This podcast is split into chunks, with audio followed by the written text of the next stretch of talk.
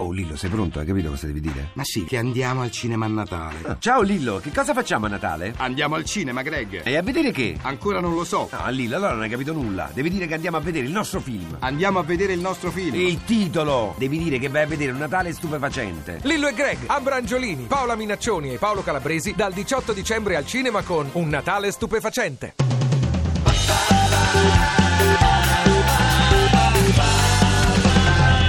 radio2pod.rai.it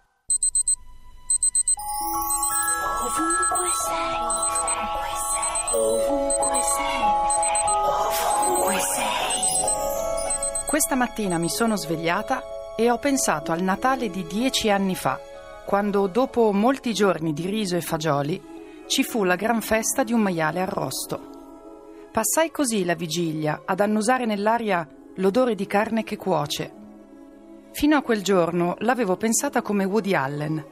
Che razza di Natale è se non fa freddo? Ma su quell'isola cambiai idea. Ci ho pensato guardando la fotografia di una casa abitata da vecchi che stanno sulle sedie a dondolo a guardare il loro presidente in tv mentre spiega che le cose cambiano anche a Cuba. Nella foto si vedono un paio di piedi con dei calzini bianchi e delle infradito e un vestito a maniche corte con grandi fiori gialli.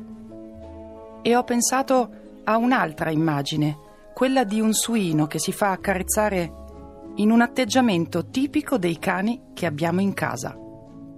Il maiale ha il muso bianco e nero. È uno dei dodici che una ragazza in provincia di Torino ha accolto dopo i sequestri per maltrattamenti in allevamenti non a norma.